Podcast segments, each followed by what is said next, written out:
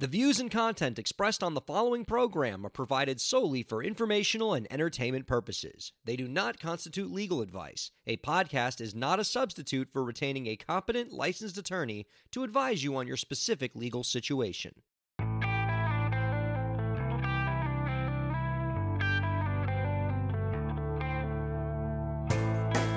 How's it going, everybody? Welcome to the show. You are listening to the Break the Business podcast. I'm Ryan Kairalla, and it is a pleasure to have you here this week. Our guest this week is a music supervisor and the director of music for two Chicago based advertising agencies, DDB and We Are Unlimited. He has worked on music based advertising campaigns for McDonald's, Skittles, Capital One, Nintendo, United Healthcare, and many more. You can find out more about his work by visiting www.alecjstern.com. Ladies and gentlemen, Alec Stern is on the Break the Business podcast. Hi, Alec. Hey, man, how are you doing? I am so excited to hear from you. I'm in such a good mood. I was telling you earlier in the pre interview, we've only had one music supervisor on in the four year history of this podcast, and that music supervisor specialized in the film side. And so you're the first guy we've had on the brand side, so I'm excited to kind of pick your brain. And to start us off, Something I've always been curious about, and I didn't get to ask it to the last super music supervisor we had on. I've always been curious about the process of a music supervisor. When you work with a brand, presumably you're working with people that need music for their commercials, but they're also not music experts. So they probably come to you with a vague idea of what they want a song to do for their campaign, but they probably aren't great at articulating it. So, how do you start with that vague idea that you get from your client and turn it into the right song for them? That's a great question. Um, and that's actually one of the things that really gets me most excited about the notion of music supervision. Um, something I tell a lot of aspiring music supervisors is, you know, I think it's I think it's one thing to have a robust music, you know, iTunes library and to, you know, have great sort of encyclopedic knowledge on different trends and histories and all those sorts of things. But to me, at least, one of the major keys that's not honestly discussed all that often is just kind of the ability to articulate music, um, which I, I really think is kind of just like this lost art form to be able to describe pieces of music in ways that people can understand. And I, something I, I think about a lot and focus on a lot is, you know, discussing music in a way that gets people excited and you know, kind of makes people lean in as opposed to, you know, people putting their guards up in terms of like, I have no idea what this person's talking about. Um, you know, which which can kind of create this this barrier when, you know, music is the most subjective thing in the world. Um, and it should be fun and a collaborative thing to, to discuss, whether it's, you know, with a friend or, or with, you know, a major client. So I think at least for me, it's, it's, um, you know, I almost don't even ask clients to talk really about music all that much. Um, I almost have them speak about it in terms that they can understand, you know, in terms of maybe how this is going to, how this is going to look, how they want it to emotionally connect, who their demographic is, um, you know, the kinds of things that they've done in the past. And it's, to me, it's more of like, it's more like the music side is my part of the equation so it's more my job to almost take the non musical things that they're talking about and sort of run it through my own sort of filter um, and kind of spit back them at them like, okay, you told me, you know, your demographics are this and this, and you want them to feel this kind of way, and uh, the spot's going to visually look like this.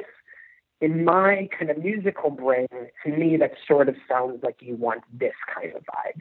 Um, and just kind of having that be the launch point of the conversation. Right on. And I, for one, am so grateful for the work that folks like you do because I don't know what's happened to me, but I would say in the last few years, the work of music supervisors has really driven my own music discovery. I don't a lot of the stuff that I'm listening to nowadays, I don't get from listening to terrestrial radio a lot of it's coming from wow i heard that song in a commercial or in a movie and i just fell in love with it and now i can't stop playing it so you guys really serve like a pretty valuable function in terms at least in my own music selection i imagine it's that way for a lot of people as well mm-hmm.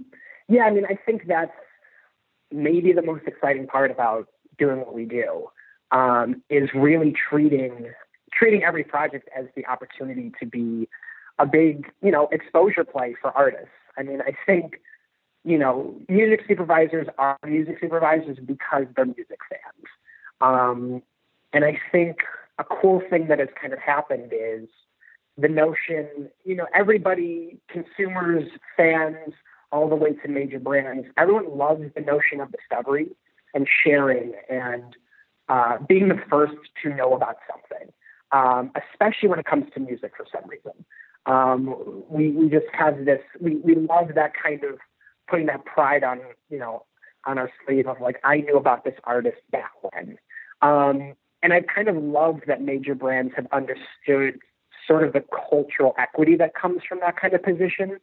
Um, so, you know, there's a lot of amazing projects where that's essentially the brief is, you know, we want to break something. We want to put out a, a, spot um, in conjunction with, you know, a major label priority.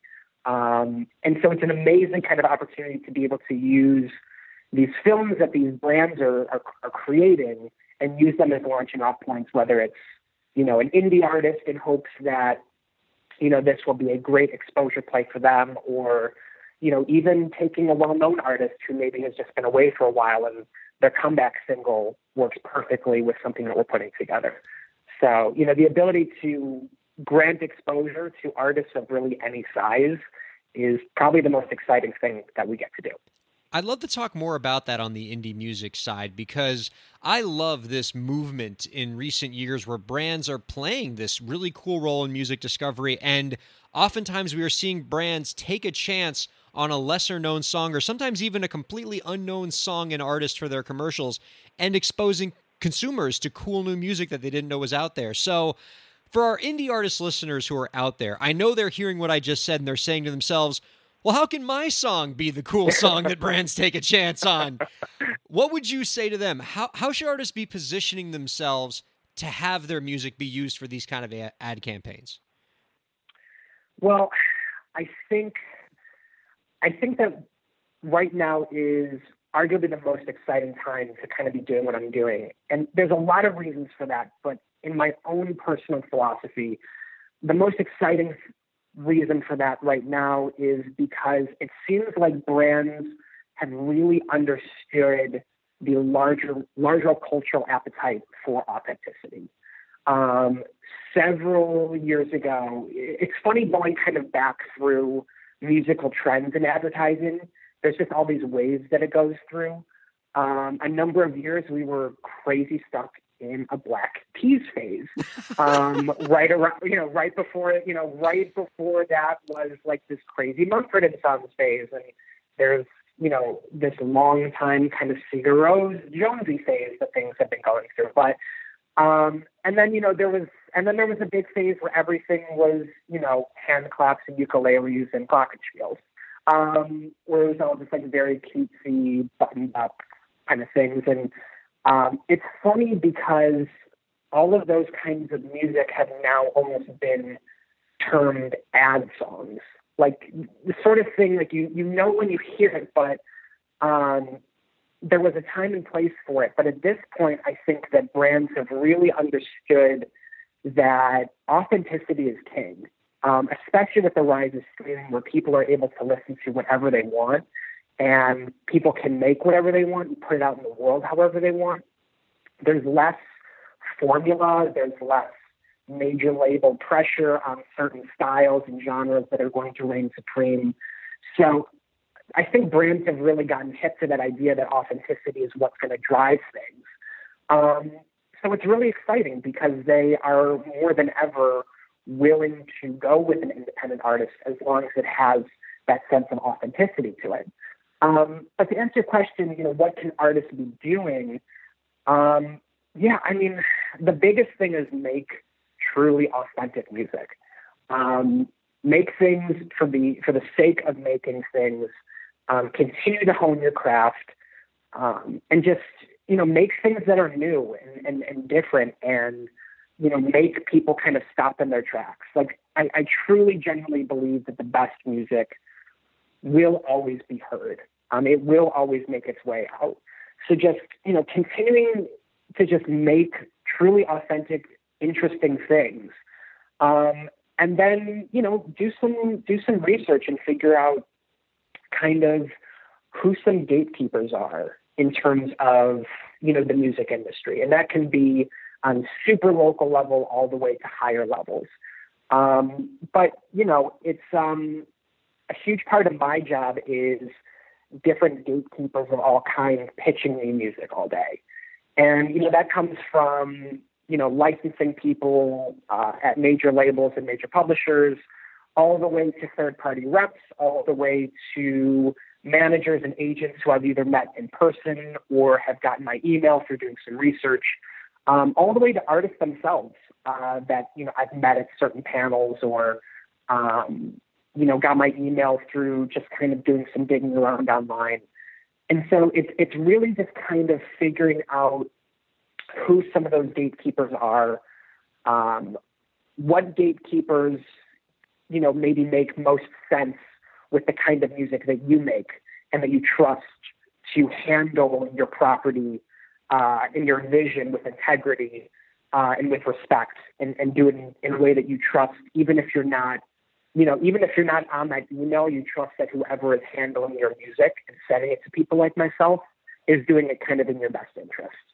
Um, but yeah, I mean, this is this is a huge game of, you know, gatekeepers who get their music to people who make these kinds of decisions. Uh, so there has to be some sort of link from the music that you're making to music supervisors. Um, if you have a way to do that yourself, that's fantastic. Um, but if you're able to find somebody you trust who can handle that for you and have those relationships, um, a lot of times that might even be even better. Well, let's talk about who some of those somebodies can be. You talked about mm-hmm. agents and managers that might have a direct line to somebody like you. Uh, I've also heard a lot about uh, these third party services, groups like Taxi. Uh, can you talk about the the benefits of of, a, of an organization like that? Is that something you'd recommend for artists as a way to get aligned to music supervisors? Um, yeah, I mean, I think as long as you know it, it's a source that seems reputable and you get a good feeling from it, and whatever the deal is that's in place uh, feels like something that you'd be comfortable with um, to, to you know to get that sort of exposure. Um, I think that's great. Um, you know, a lot of artists are, you know, super hungry and determined to, in addition to making their art, uh, going out and meeting and networking and getting their music out into every possible avenue that they can and going to different, you know, conferences and uh, meeting with different radio stations and all those sorts of things. Some artists you know, build a team around them to handle those sorts of things. Um, but really, kind of whatever route an artist decides to go, um, whether it's the artist doing it themselves or it's people that they hire and people that they trust uh, with their music and with their vision. Um, as long as you know, as long as it's a play that is going to make its way into the kinds of people that you know you want your music to be heard by, um, I'm all for it. It's it's really just kind of doing some research and just kind of figuring out what your comfort level is. And you know, definitely, it's it's an amazing time because you know, with the internet, uh, I'm I'm sure there are plenty of you know just references and, and people and other independent artists that you know you can just kind of throw a question out into the universe. Hey, has anyone heard of this third party representation company? Um, what is their what do their deals look like? Have they had any success, et cetera? Um, and just hearing from peers in terms of their own, you know, experiences. Yeah, you know, I'm signed with them. I've gotten three syncs in the last year. Everything's been great. They're super favorable. Or like, eh, I was with them for a while. It didn't turn out so great, et cetera, et cetera. Stay away. Um, so yeah, using you know using all of the resources and bountiful tools um, at your disposal it's it's an amazing time to use all those things. Well, for you and your own work, where do you find yourself getting most of your music from that you actually use? Is it from sort of an inner circle of agents and managers? Are there particular services where you where you feel like, man, these people always seem to bring me the best stuff? Like, you know, where, where, where would you say the the your your most fruitful bounty of music comes from? So yeah, I mean, we music supervisors get tons and tons, and hundreds probably of, of music emails probably every day or every few days. Um, and yeah, that that's everything from you know the new DJ Khaled record um, all the way to something that you know a kid is recording in, in their bedroom. Um, it really kind of covers the gamut. And so you know, it's a huge role of mine is just kind of figuring out who has what, what sort of thing do I generally need, um, you know, and it's really just kind of covering the gamut. You know, a lot of clients uh, that I work on exclusively want, you know, major label signed artists. Uh, you know, whether they are super well known or they're on the cusp of something bigger. Um, but I've definitely worked with other brands who are like, we want super indie people. You know, we want super indie artists we want stuff that is totally below the radar that we really want to expose. You know, so it's when I'm working on different projects, it's really kind of knowing who I trust, who best to tap into. Um, but yeah, a huge amount of music sourcing comes from people sending me stuff. Um, but outside of that, you know, I'm on, you know, I'm on blogs all the time. Uh, I'm a Chicago guy, so uh, as much as I can, I, I love to try to rep, you know, local music as much as I can. So um, going on local blogs that I trust and, and, you know, different, you know, just SoundCloud, going on SoundCloud wormholes and just seeing where I end up and um, all those sorts of things. Just because I, I love being able to discover things as much as anybody. Um, so to be able to find my own kind of diamonds in the rough, you know, where maybe someone isn't even sending it to me. Uh, I've had some amazing, amazing experiences out of that as well. Man, you hear that, Chicago artists? Uh, you might have a lead here with uh, Alec Stern. Alec, this yeah, has been this has been so so awesome. I, I, thank you for illuminating this for me. I'm glad we we got to talk to somebody who's got that direct connection to brands that gave us some nice candid insights. Let me ask you this last question before we let you go this week. Do you have any last tips to share with the indie artist listeners to help them move their careers forward? Yeah, I mean, um, just yeah, I I have had some of the best experiences uh, of my career has been working with independent artists. Um, people that I have found, you know, years and years ago, um, just surfing on Bandcamp um, and just finding different things that I found were interesting and keeping them in my iTunes library. And then years later, uh, an opportunity comes up and I'm able to pitch it for something and you know, and it works out great. Um, so, I mean, my biggest my biggest piece of advice is just to keep creating, create as much as you can, um, put it out into the world, share it with the world. Um, continue to hone your craft, continue to do the art that you feel best represents who you are, and you know what what you're really meant to be doing. Um, and if you have the ability to take on the promotional aspect of it and the distribution aspect of it and the network aspect of it as hard and determined as you are as you're making your music. I think that's amazing. Um, but if that's not the case, if you are a true artist through and through, and the focus of your life and your work is to create um, and to be, you know, creative, it's it's all about finding a team. Um, you know, somebody somebody once told me once that, you know, a lot of times you know, your music is in rooms that you are not in. Um, you know, so it's really about who do you trust to sort of be in the room with your song when you are not there. Uh, and that can be a physical room in a meeting or a conference, whatever, but that can also be a digital room. You know, that can be uh, a label or a manager or someone sending, you know, a cold email to all the music supervisors that they know.